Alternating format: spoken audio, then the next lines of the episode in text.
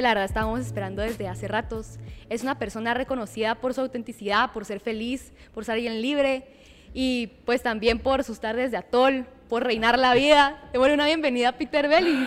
¿Cómo estamos, bellezas? Hoy vamos a reinar este podcast y de hecho yo había visto un video que hicieron con Pablo y dije, ay, qué buenísimo, yo me quiero unir a esa energía y aquí estoy. Mira, la verdad, agradecemos un montón que estés por aquí. Como estábamos hablando un poquito detrás de cámaras, creo que en estos tiempos de guerra, el entender lo que estás haciendo creo que suma más de lo que hace cualquier persona criticando o haciendo más eco con la guerra. Creo que lo que tú estás haciendo es impresionante.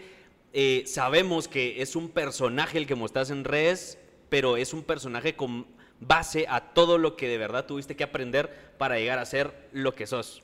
De verdad, qué gusto tenerte por aquí. Súper fan, la verdad. Muy Eh, bien.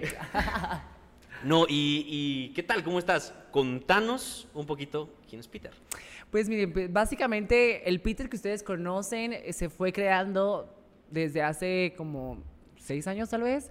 S- el Peter que ustedes ven en redes sociales es el Peter que exactamente es. Eh, todos tenemos como diferentes facetas, diferentes eh, cosas que mostramos al público, pero algo que me ayuda un montón en redes sociales es recibir el hate. Y el hate, que muchas veces uno trate de huirlo, trata de ocultarlo, de no verlo, es el que a mí me ha hecho libre. Entonces, eh, como que demostrar esa parte vulnerable, esa parte como de alzar la voz en problemáticas que a veces eh, nos damos cuenta eh, en la sociedad guatemalteca, yo lo hago libremente y es porque, por ejemplo, yo hace cinco años pasé por una depresión muy fuerte porque mi familia se enteró que yo era gay, eh, decidió que yo ya no era parte de la familia y me tuve que salir de mi familia, vivir solo, porque a- hasta la fecha. Eh, y fue duro porque, por ejemplo, ya no me quisieron pagar mi carrera universitaria, ya no me pagaron nada, lo que en- a esa edad de los, de los 20 19 años tenía yo, eh, ya no me pagarán nada, entonces dije, bueno, ya tengo que convertirme en un adulto, ya estoy grande, ya, ya soy legalmente mayor.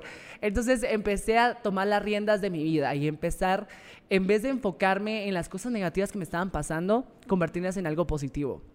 Y yo siempre tengo como esta bifu- bifurcación donde yo puse dos opciones. Decido eh, pon- ponerme a hacer cosas positivas, cambiar esos hechos relevantes en mi vida y que fueron fuertes y que marcaron mi vida eh, y convertirlos en algo positivo y usarlos para poder ser una mejor persona o acabar con mi vida. Y dije, no, o sea, si sigo vivo, si tengo un montón de cosas que hacer, eh, sí, pues aquí estoy y tengo amigos, ¿por qué no voy a seguir alzando la voz? Entonces, es ahí donde yo digo, si yo no hubiera tenido ese momento, creo que jamás hubiera existido este Peter, este Peter que ve las cosas que vienen ahora eh, en mi vida como algo positivo, como algo alegre, como algo que tengo que abrazar y agradecer, de que estoy vivo, de que tengo amigos, de que estoy empoderando más personas a que sean libres y que poco a poco estamos alzando la voz para problemáticas, por ejemplo, no problemáticas, pero como este señalamiento que siempre hay de, de- de la comunidad LGBT, de que somos una minoría, de que no deberíamos de alzar la voz, de que no deberíamos de existir. Entonces, cuando yo ya estoy en este tipo de, de posición, para mí lo más importante es la visibilidad y alzar la voz y decir, sí, existimos, aquí estamos, somos exactamente igual que todos, solo que soy un poquito más alegre y divertido, pero estoy reinando la vida y espero que ustedes también puedan reinar sus vidas. Wow. La verdad es que no sé qué bonito que hayas tenido que pasar. Digamos, no fue de la noche a la mañana que tuviste que haber hecho ese cambio, Total. me imagino yo. Y cuando tú como que empezaste a exponerte un poco más, tú fue de una vez así como con todo y tú, digamos, diciendo que eras gay, o fue poco a poco. O sea, ¿cómo decidiste tomar eso eh, siendo una figura pública? Porque realmente es súper admirable porque o sea, fuiste de las primeras figuras públicas que realmente eh, demostró quién, quién es. Pues mira, yo siempre he sido de pequeño una persona siempre alegre. Se notaba que era gay porque era muy alegre. y en una sociedad muy machista y conservadora, un hombre no puede ser vulnerable, un hombre no puede ser eh, no sé, como muy femenino o yo qué sé, ¿verdad? Entonces, yo desde pequeño se notaba que yo era gay, eh, sin embargo, cuando mi papá me dijo, es que me enteré que eras gay, o sea, a ver, me gustaba Hannah Montana, papá, me gustaba Lady Gaga, hello, y tú sabías que me gustaba. Entonces, al final, cuando me pasó esa situación, sí fue difícil porque yo no podía creer que mi familia pensara así de mí, o sea, como que yo ya no era la misma persona para ellos, cuando siempre seguí siendo la misma persona hasta la fecha. Entonces, eh, cuando yo estaba en redes sociales, bueno, de hecho, voy a iniciar. Como por ejemplo esa parte de cómo inicié yo en redes sociales fue porque yo no tengo nada más que perder. Yo ya perdí mi familia, yo ya perdí eh, lo que yo posicionaba como algo importante en mi vida. Y dije, pues lo único que tengo es, me tengo a mí. Y estoy bien, estoy con salud, estoy con energía dejé de llorar, dejé de hacerme una víctima y dije, bueno, voy a hacer las cosas que yo siempre he querido hacer. Iba yo a castings, iba a un montón, incluso a la academia fui a audicionar y me decían no, y que no, y que no, que muy feo, que muy gay, que muy no sé qué, había un montón de excusas. Entonces yo dije, a ver, o sea, yo soy un sí. Yo soy un sí y voy a reinar donde yo quiera. ¿Y qué plataforma tengo yo en ese momento? Instagram y empecé en Instagram. Y entonces empecé a hacer mi contenido, habían, empezaron mis primeros linchamientos digitales, que fueron los primeros que me saltaron a la fama para que la gente me posicionara y dijera, wow, este chavo existe, es muy alegre, qué ridículo, que no sé qué. Pero la gente ya sabía que existía. Como que te exponía de cierta Exacto. forma y te ponía el ojo de... Entonces, ¿qué hacía yo cuando tenía esos linchamientos digitales? Decía yo, bueno, ¿me estás viendo? Te voy a enseñar lo que yo quiero que veas. Y entonces empezaba a hacer contenido y que historias acá y que ríanse por esto y que ahora que la tol y que no sé qué. Entonces más personas es como, ay, me, me, mató de la risa lo que dijo o tiene razón sobre esta problemática que señaló de las mujeres o yo qué sé, ¿verdad? Entonces al final eso fue lo que a mí me fue como haciendo clic con las personas y con la comunidad en Guatemala, que dejaran sus creencias, que dejaran sus eh, paradigmas y todo lo que al final los modifica para encajar y enfocarse en, en realidad, lo más importante, de que seamos felices, de que respetemos, que seamos libres y que respetemos la libertad de los demás. Yo me acuerdo que yo te veía en, es que, ajá, yo te veía en la universidad tomándote fotos que había una, en, una como, te ibas al centro de uno de los edificios y había como una piedra y ahí me acuerdo que había un par de, una de mis amigas te tomaba fotos y me daba mucha risa eso, que fue como, ¿por qué si toma fotos? ¿Qué fue lo que te digo yo? Que fue la transición, porque yo no quiero ser un tío de decir, ah, sí, acepto, acepto a la comunidad, porque eso ya es pendejo. O sea, eso, eso es un tío ahorita de nueva generación, sino que simplemente... Ese, es el punto. Yo tengo una, una, un, problema con la gente que dice que hay que quererlos por... A, cualquier persona, hay que querer a esta persona porque es mujer, hay que querer a esta persona porque es gay, hay que querer a esta persona porque es tu familiar. No, o sea, lo querés y punto, o te cae mal y punto, pero tus gustos no tiene que ser como una, un limitante para decir, eh, claro, hay que defenderlos o no hay que defenderlos. No, o sea... No determinas si sos buena o mala persona, al final es tu actitud y tu forma de ser. A mí lo que me agrada mucho es la autenticidad y quiero, como, movernos a, a ese punto porque es importantísimo la autenticidad que te cargas con respecto a lo que sos, o sea, mostrás lo que sos, sos una persona súper auténtica que de verdad te vale madre, pero en un plano astral lo que digan los demás. Y eso es lo importante, o sea, aquí vale madre si sos gay o no sos gay, que la verdad que qué bueno que lograste ser lo que sos, pero eso es, los, eso después, o sea, lo principal es que sos una persona auténtica. Aquí viene la pregunta y es como, eh, me sorprende mucho. ¿Cómo tuviste la valentía de salir de tu casa sabiendo que te iban a quitar todo eso o, no lo sabías? ¿O cómo fue la situación que dijiste, mi huevo, esto soy? Mira, no fue que yo decidiera. O sea, yo en ese tiempo, yo tengo que admitirlo, yo vivía en una burbuja, yo, pues mi familia me pagaba muchas cosas, la universidad, y pues yo todo bien, mami, mi, carro me lo pagaban y todo. Eh, sin embargo, cuando sucedió tenía dos opciones según mi papá. Era o te quedas eh, siendo un hombre, macho, machista y todo eso, lo que ya sabemos que conlleva estar en una familia eh, guatemalteca, o te vas de la casa. Tuve que tomar la segunda decisión porque yo me rehusaba y decía, es que yo no, yo no tengo que cambiar, o sea, yo no tengo que venir y ser algo diferente solo para que la gente esté feliz o que la gente, mi familia, esté cómoda y que esté feliz con sus vidas siendo yo de esa forma. Y dije, no, esta es mi vida, esto es lo que yo soy desde pequeño. A mí nadie me violó, a mí nadie me obligó, a mí nadie me enseñó. De hecho, yo cuando tuve mi primer novio, o sea, yo pensé que era él y yo los únicos gays en Guatemala.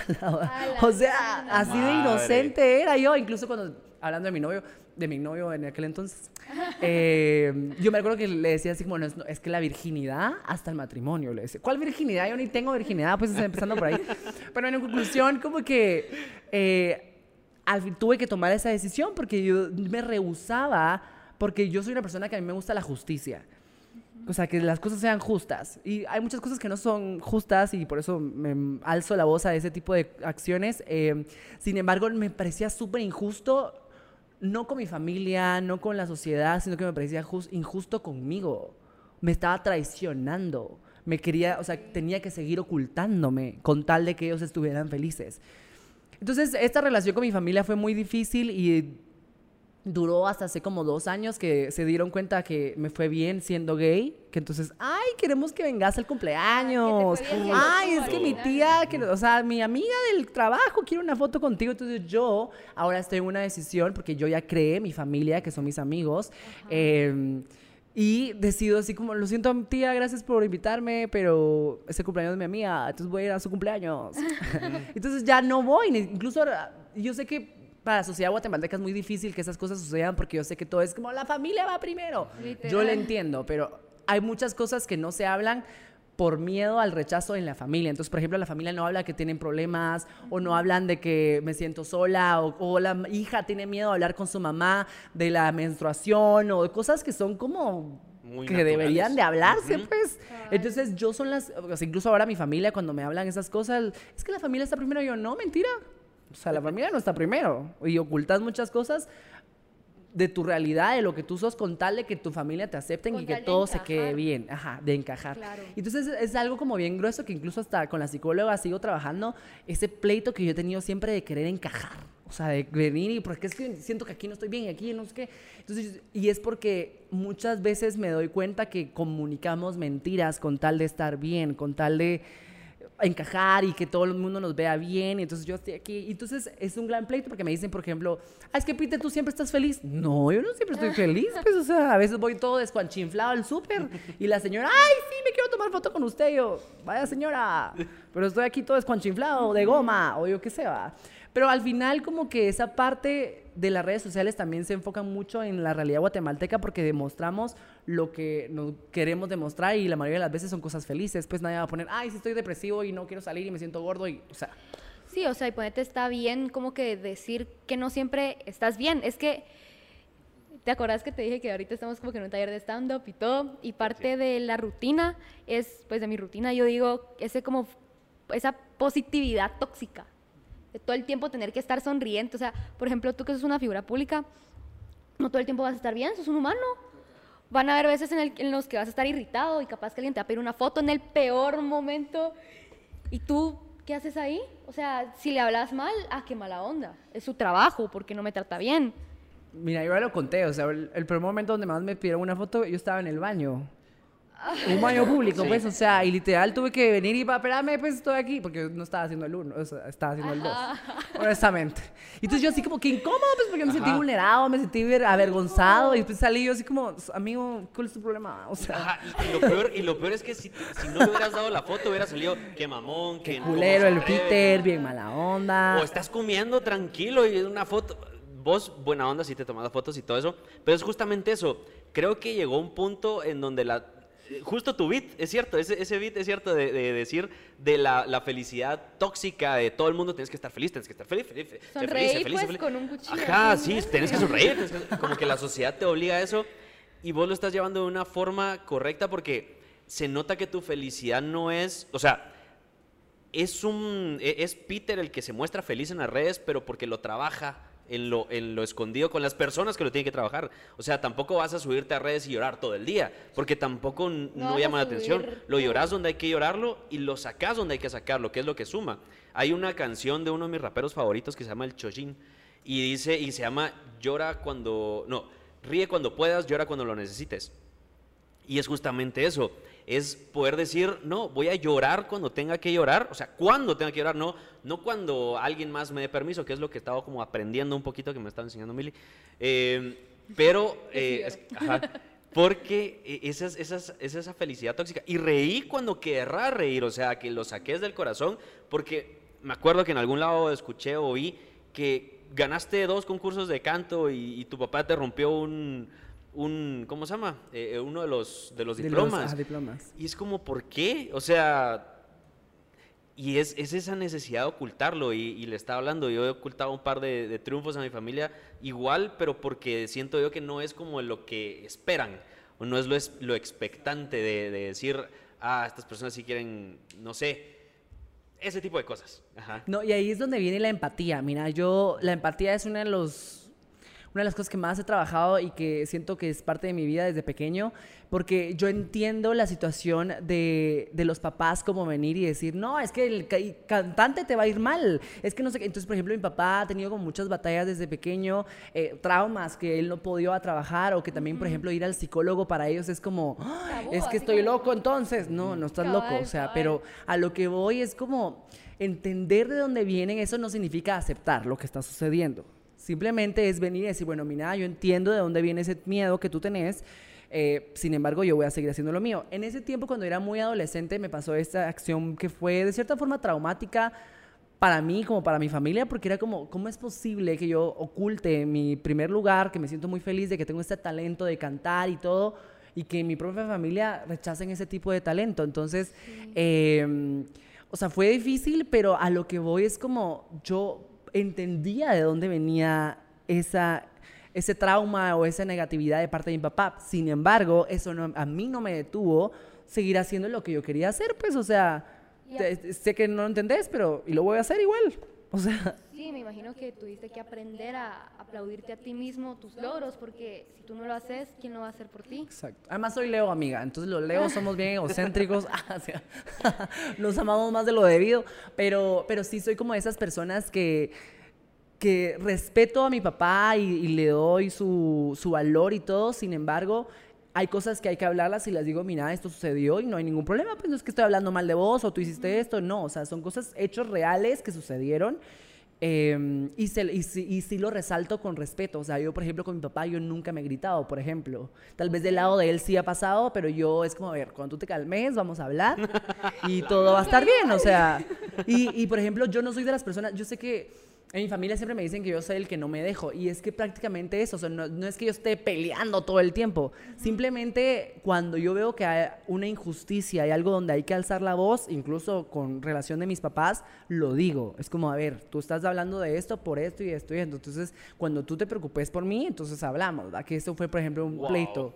Cuando me dijo así como, por ejemplo, es que sos gay, entonces no sé qué, y no sé cuánto, y qué va a decir la familia, y qué va a decir no sé qué. Le dije, a ver, entonces ya me di cuenta que ni siquiera es tu problema de que yo sea gay. O sea, el problema es que te da miedo que la gente sepa de eso. Entonces, te estás preocupando por ti. Cabal, no es Cuando tú te preocupes por ti, eh, por mí, todo va a cambiar. Y entonces podemos hablar de este tema, pues porque entonces el pleito no es de que estás preocupado por mí. Es el pleito es por ti.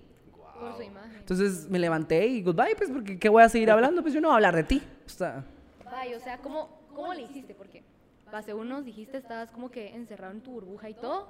¿Y cómo, o sea, cómo le hiciste como que de la noche a la mañana, pum, me tengo que parar mi carrera yo, tengo que ver qué hago, cómo, cómo velo por fue un mí? trauma, la verdad. O sea, fue una cosa así como gruesa porque yo decía, wow, no me gradué de la universidad, me hacía falta un año para graduarme. Eh, y entonces dije, bueno, a trabajar, ¿verdad? ¿Qué sé? ¿Qué es lo que sé? Bueno, sé inglés, muy bien.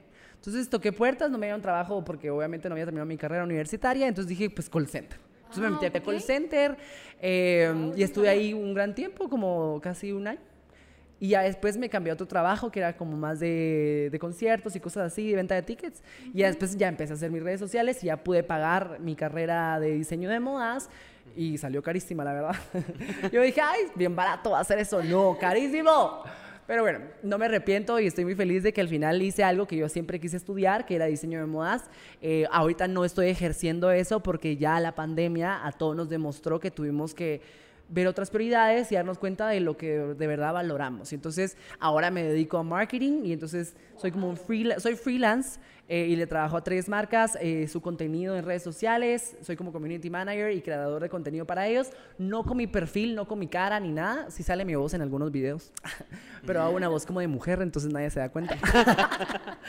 Em, y, y de eso trabajo pues, pero ese fue como como cambiaste el chip, es como, wow, o sea, ya no nadie me está pagando nada, pues, pues me toca trabajar, pues. Pero sí que admirable porque al final lo más fácil hubiera sido quejarse. O sea, hubiera sido quejarse si era la gran puchica que les puse a mis papás y quedarte triste y enojado, no sé, como que cada ha sido una persona que, eso es la definición de tomar las riendas de tu vida. O sea, eso sí, te lo aplaudo y te admiro un montón por Ay, eso. tan linda, de verdad. Y qué bueno que, que lo tomen así. No, hombre, qué loco. Me pongo a pensar que uno de, lo- de los beats que más, más te tiran es por ser Guaremalan. Y creo que es lo menos Guaremalan que pudiste haber hecho, que es sacarte a ti mismo adelante. O sea, eso es lo- Ajá, no, no es como, es que mi papi, o sea, me compró ahorita tres edificios Ajá. y entonces, pues, eh, ya con eso sobrevivo. No, vos empezaste, pero desde el suelo, Sí, porque ajá. es como a partir de ahorita cero. Y qué valiente soltar todo eso versus todo lo que tenías de decir, no, mejor me voy a quedar callado. Voy a seguir diciendo o pensando lo que ellos quieran que piense. Sí, no, mira, y yo sé que mi realidad no se acopla a la realidad de muchos guatemaltecos que son parte de la comunidad LGBT. Eh, sé que como tuve algunos privilegios en la burbuja en la que yo vivía, pude utilizarlos a mi favor y poder salir adelante. Es triste que se sigan habiendo como rechazos y tipo de, no sé, como acciones bien denigrantes también para la comunidad LGBT que pasan cosas peores que yo tuve que pasar.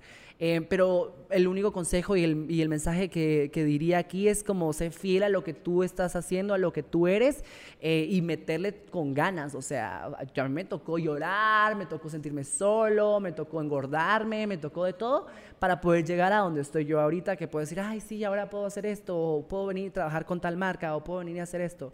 Eh, pero fue un trabajo duro y trabajo... eh, no para los demás, era más para mí, pues para crearme un, una seguridad económica, algo que yo mismo elaboré. Entonces, por ejemplo, ahora que me veo en las pancartas, para mí es una celebración, no solo para alzar la voz con la visibilidad de la comunidad LGBT, sino también para mí, de, wow, lo logré. O sea, logré estar en un lugar así y puedo lograr cosas más grandes.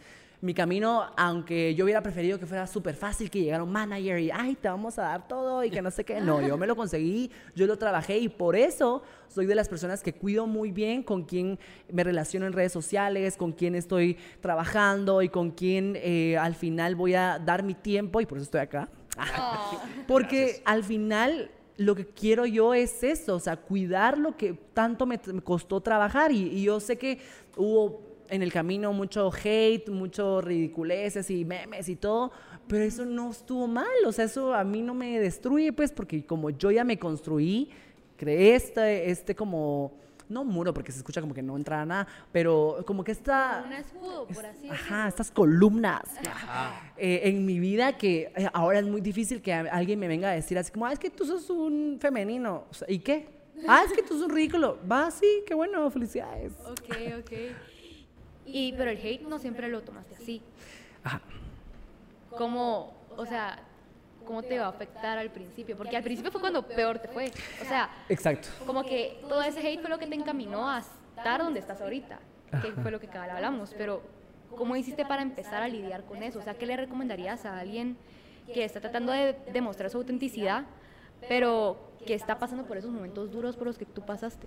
Va, mira, yo por ejemplo desde pequeño, como ya lo dije, en esa burbuja que yo vivía, y yo soy una persona muy como vivo mi mundo, entonces yo creo que todo está perfecto y todos somos alegres y así, porque así soy, eh, pero cuando ya por ejemplo yo en redes sociales dije, pues yo soy gay, pero qué alegre, pues voy a hablar. No hablaba de que era gay porque se sabía que en la, en la sociedad, no, o sea, no había nadie en la televisión, no habían políticos, no había nadie que yo pudiera decir de referente, ah, él es gay libremente, o sea, no, para mí no había nadie.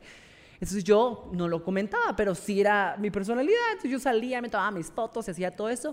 Y cuando empezaron a ver los primeros linchamientos digitales, donde eran semanas y semanas y semanas, donde no me dejaban de chingar, todos los días era que qué ridículo, que, que qué ridículo, que qué está haciendo, no sé qué. Yo dije, ¿qué está pasando? Y entonces eh, ahí es donde yo vengo a la empatía y entonces me pongo en el lugar de la, la otra persona y digo, claro, esta persona jamás había visto una persona libremente en redes sociales o alegre, así. Y de ahí viene su odio. O probablemente en su familia tiene que ocultar muchas cosas o tiene que ser lo que le piden para encajar. Y por eso es que cuando me ve a mí libremente, se enoja. Y ahí es donde viene ese, ese, ese, mm, como ese mensaje. Y lo otro es como trabajar mucho en, en, en ti. O sea, si no tienes a un amigo o alguien cercano con quien tú puedas abrirte y contar tus debilidades y ser vulnerable, ve con un psicólogo. Y esa es una de las cosas que quiero hacer yo ahora, porque sé que el psicólogo es, una, es un lujo en Guatemala, es carísimo. Y entonces eh, ir a un psicólogo y poder tratar estas cosas es difícil, pero yo sí lo hice con un psicólogo y hablé estas cosas y me di cuenta de que yo no me equivoqué en lo que yo dije. O sea, la- el hate venía de porque yo era gay o porque yo era muy feliz y son cosas que son parte de mi vida y no puedo cambiar y no voy a cambiar. Entonces, ¿por qué me voy a enojar por algo que en realidad es parte de mi vida? Si yo me equivoco, si le falto el respeto a alguien, si sé que no hice bien en algo, voy a decir me equivoqué, esto no estuvo bien, perdón y ya. Y continuemos nuestras vidas, porque somos humanos y nos equivocamos. Pero el hate que me ha venido nunca ha venido de este lado. Siempre ha venido de, es que tú sos muy feliz y que sos muy gay. De y tu que... persona como tal, o sea, no de tus errores. Exacto. Hay un dicho que es hurt people, hurt people. Gente lastimada lastima. Wow. Y eso es básicamente lo que, lo que se trata de hacer aquí en Guatemala, porque si hay mucho, no somos, van a decir un montón de cosas ahorita, pero México lo admiro por eso. Un mexicano quiere salir adelante y siempre va a tener a alguien que está. Aquí en Guatemala es, o sea, si buscan como, no estoy diciendo que todos, porque la mayoría hay muchas personas aquí, por ejemplo, aquí tenemos a tres personas que están viendo este podcast porque apoyan este proyecto. ¡Uh, arriba el público! ¡Uh! Entonces, eh, la verdad que qué maravilla, qué maravilla tener gente como vos que quiere salir adelante, que quiere romper estereotipos. Y parte de todo eso, ahorita sí entremos como, porque sí quiero enfocarme ahorita con todo lo que está pasando de esta ley eh, pendeja. ¿Qué le aconsejarías a alguien que sí quiere salir del closet? O sea, porque creo que es importante tocar ese tema de personas que van a perder el apoyo de su familia. Guatemala, la verdad, siempre ha sido un, les importa mucho eso, cuando la verdad debería ser lo menos, ah, que mi hijo es gay, sí, me vale madre, ¿qué vas a hacer para tu futuro? ¿Cómo vas a creer? Eso es lo que pensaría una persona que le interesa a su hijo. No, no, no a quién vas a querer, sino cómo vas a salir adelante. Mira, yo lo primero que diría es dignificate, o sea, busca elementos que te hagan sentirte digno. Por, por ejemplo, personalmente busca de que tú estés construido, de que sepas que van a, que de las posibilidades está de que te puedan echar de tu casa, de que te puedan rechazar, de ver que tus papás te pueden decir ya no te quiero como hijo, cosas gruesas, o sea, buscar todas las posibilidades, pero entender de dónde vienen esos rechazos y todas esas cosas, trabajar y construirte. Eso es lo primero. Lo segundo es, si en dado caso sucede que vives con tus papás y ellos te están manteniendo, busca trabajo un trabajo digno que pueda ayudarte a ti a ahorrar, a poder venir y decir, bueno, me echaron a mis papás, pero yo puedo irme a tal apartamento aquí o puedo ir y alquilar el cuarto de tal lugar, no sé, donde sea, para que tú puedas estar seguro y que sepas que esa es una posibilidad. Eh, yo no me preparé, yo no sabía qué iba a suceder. eh, y a mí me agarró así en la, en la deriva, ¿verdad? Entonces sí, varios meses fueron difíciles para mí económicamente. Eh, sin embargo, que cuando ya yo aprendí esto, a todos mis amigos que se los he dicho y que pasan por esta parte de que quieren hablar con sus papás y de salir del closet y demás, es, es eso, es como construirte a ti, estás seguro de lo que vas a decir, de lo que vas a comunicar, porque eso es parte, tú no, o sea, primero no tenés que compartirlo porque es tu privacidad, es tu vida y tú te equivocas y decidís lo que tú quieres en tu vida. Eh, ese es uno. Dos, contarlo porque tú quieres contarlo, no porque te están obligando o porque, ah, ya tengo que hacerlo, la sociedad dice que lo tengo que hacer. No. Eh, y tercero, de verdad, buscar un trabajo o algo que te haya, te dé eh, estabilidad económica y que puedas tú, si en dado caso suceda el mal viaje de que te saquen de la casa, pues tú te vayas y sigas el camino que siguió Peter Bellis. de reinar. Eh, primero que nada, este juego lo vamos a jugar con Orbis, ah, aprovechando esto. Eh, este es, creo que sabor a manzana, la verdad que está muy bueno. La primera vez que lo probamos. Ese está bueno. Va, entonces, este juego es se- tiene un set de cartas blancas y un set de cartas corintas. Las cartas corintas eh, son lo que tenés que llenar con las cartas blancas. Entonces vamos a agarrar unas cuantas de estas porque es que se acabe si quisiéramos. y te vamos a dar cinco blancas. No necesitas trago. O sea, solo con las cartas. Es que aburrido. Ajá. Entonces, ¿para qué vine? Ah, No sobró. Nosotros porque Ah, pero tengo que verla, o si las tengo que ver. Es así, es así, puedes verlas, no hay ningún problema. Entonces, digamos, eh, ¿alguien va a leer una de estas cartas corintias? Un, dos, tres. Ah, bueno, siete está bien. Agarramos siete. Sí. Va, no importa. De hecho, yo creo que eran siete, pero está bien. ok. Se puede jugar de cinco y de siete, no se preocupe. Como quieran. Bueno, Lo bueno es que podemos inventarnos el juego ahorita. Va, entonces, eh, va. Agarra una, la que querrás, y léela, y nosotros tenemos que escoger de estas la que más risa dé, la más Ah, pelada, la más sucia, la más lo que sea. ¿Cómo perdí mi virginidad? Ay. Es un juego bastante negro. Vamos a ver. ¡A la madre! A la madre. Sí, me voy con este. Tío, tío, tío, tiempo. Tiempo, tiempo. Me voy con esta. Hola. Y entonces siempre se escoge un juez. En este caso es Josué, nuestro productor, que va a O ser sea, el juez. nadie sepa, nadie va a saber cuál fue el que puse, ¿o qué? No, ahorita no. Ahorita, pero si querés, lee las vos, las primeras. Ah, va. Dice, ¿cómo perdí mi virginidad? Darle mordida a un policía. Hola, pero- Sí me suena a real. Dice, eh, meter las patas. Eh, ¿Cómo perdí mi virginidad? Obispo. Ay. Va, entonces, ¿qué- ¿quién elige quién ganó? Yo. Eh, entonces, no, entonces elige. ¿Qué dice el juez. público? ¿La ¿Quién? más pelada o la más ¿Cuál? La primera. La primera. Uh, Es que sí, bien. ajá, eso sí es la real. llevo yo. Y el que como que recopile. Más. Ah, ya entendí. Ajá, el que gane más. Recopile siete, gana. Y hay que reponer esta, entonces. Ah, va. ¿Tú la tuya? Aquí ya lo acabo de agarrar. Ah, va. Entonces, vamos a ver cuál Dale, es el tú, pues. Ay, qué buena idea esto. ¿Por qué te echaron del chance? Por Ah, y en blanco, como el podcast.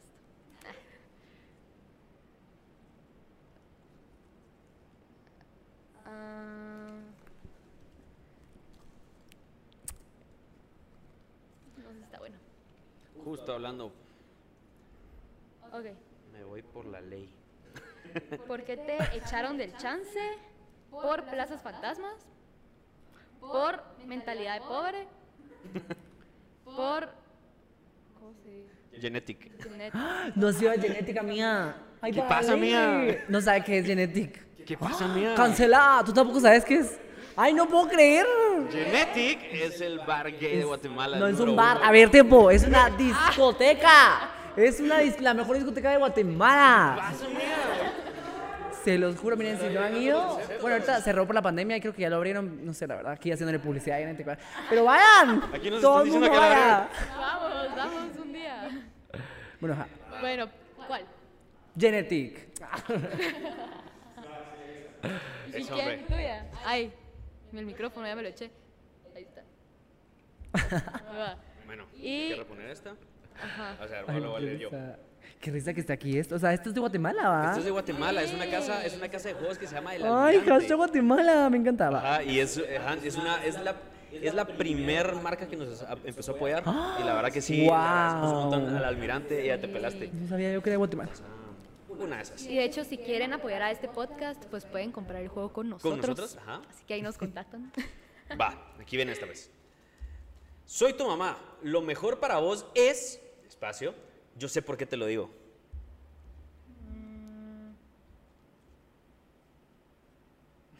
A la gran, no sé. Ah, Estos Orbis están ricos. ¿Verdad? Esta es la tuya, ¿verdad? Dale, Sí. la que Voy, voy, voy. para que la leas tú. No los he probado, ahorita los vamos a probar. Ah, vamos a soltar esta. ¿Dónde está? Aquí está. Va, ahora las leo yo. Soy tu mamá. Lo mejor para vos es tratar mal a un mesero. Yo sé por qué te lo digo. A la gran qué hostilidad esa. Va. Soy tu mamá. Lo mejor para vos es alcoholismo. Yo sé por qué te lo digo. ¡Aprobado! Soy tu mamá. Lo mejor para vos es orgasmo. Yo sé por qué te lo digo. Ay, no, esa- la última me gustó. ¡No! Bueno, Muy bien. Sí, Ya terminamos el break. Muy ya bien. terminamos este Orbis Break. De verdad, muchas gracias a las dos marcas que nos están apoyando. Eh, les, agradecemos, un- les agradecemos un montón. Y por el tiempo, porque el joven tiene que ir a reinar otros lugares. Ay, sí, amigo, de verdad lo siento. Si no, me quedo aquí toda la tarde, pero. Hubiéramos Eh, sacado las chelas. No, primero que nada, ¿verdad? Agradecerte que estés en este podcast, que estés eh, compartiendo un poco más tu historia, que estés compartiendo quién sos. Qué admirable todo lo que has hecho. Eh, lástima que las personas no se detienen como a entender el trasfondo de las cosas, sino que simplemente juzgan los hechos y no la verdad de los hechos. Y o sea, mira, la verdad es que nadie es perfecto, pero tú eso lo reflejas en tus redes sociales. Tú, en vez de pretender ser alguien perfecto, sos alguien real. Y eso es algo que las personas poco a poco se van a ir dando cuenta y pues que lo hemos ido valorando al final de todo. Entonces, de verdad, muchísimas gracias por vulnerabilizarte con nosotros, em, poder contarnos tu historia y todo. Me imagino que tuviste que trabajar un montón para poder contarla así. Y la verdad es que te aplaudo un montón que también estés fomentando, eh, digamos que estés luchando por porque por las personas como tú eh, puedan estar en un lugar más seguro, en un mejor ambiente y también por fomentar la salud mental, que creo que es algo que sigue siendo tabú aquí en Guatemala. Entonces, te aplaudo muchísimo por eso. Ay, tan lindos, de verdad. Gracias por tomarme en cuenta. De, de hecho, a mí me encantan espacios como estos que hablan de temas que no, que de en cuando se dicen como, ay, son temas tabús. No, a ver, o sea, tienen que ser temas ya que se hablen como normalmente debería de hablarse otro tema. Como que le quieres echar mantequilla al pan, no sé. O sea, pero que sean temas que al final aporten. Y es por eso que yo decido ser vulnerable y contar cosas de mi vida privada porque en vez de que estén ahí van a sumar y puedes empoderar a alguien. Entonces que es lo que siempre al final apoyo y me encanta de cualquier tema de cualquier persona que, que decide hablar de, de- algo de su vida que nos decida compartir algún aprendizaje siempre va a empoderar a alguien más. Entonces eh, si ustedes tienen la oportunidad de hablar sobre cosas que ustedes han em, trabajado, luchado y han podido lograr superar, háblenlo, compártanlo con alguien más, porque tú no sabes a quién puedes empoderar. Y como siempre lo digo, sean ustedes mismos, que no les importe lo que piensen los demás, cumplan sus sueños y sigan reinando la vida. Así que pueden seguirnos en todas nuestras redes. Yo sé que no va a sumar mucho, pero igual, ¿quieres anunciar algo, algo que vayas a hacer, algún proyecto? Pues la verdad es que no. No, o sea que estoy muy, estoy muy emocionado porque van a venir muchas oportunidades este año que yo jamás pensé que fuera yo ser parte. No les puedo decir porque la verdad que no puedo decir, pero sí estoy muy feliz de que muchos sueños se van a cumplir este año. Entonces estoy muy feliz. Ay, felicidades. Y agradecido con todo el mundo. Qué alegre. Entonces, eh, pueden seguir a Peter. ¿Cuáles son tus redes, por favor? Peter Belis guion bajo o el hashtag reinando la vida. Y a nosotros como arroba somos en blanco, como pudieron verlo, ahí hasta el fondo.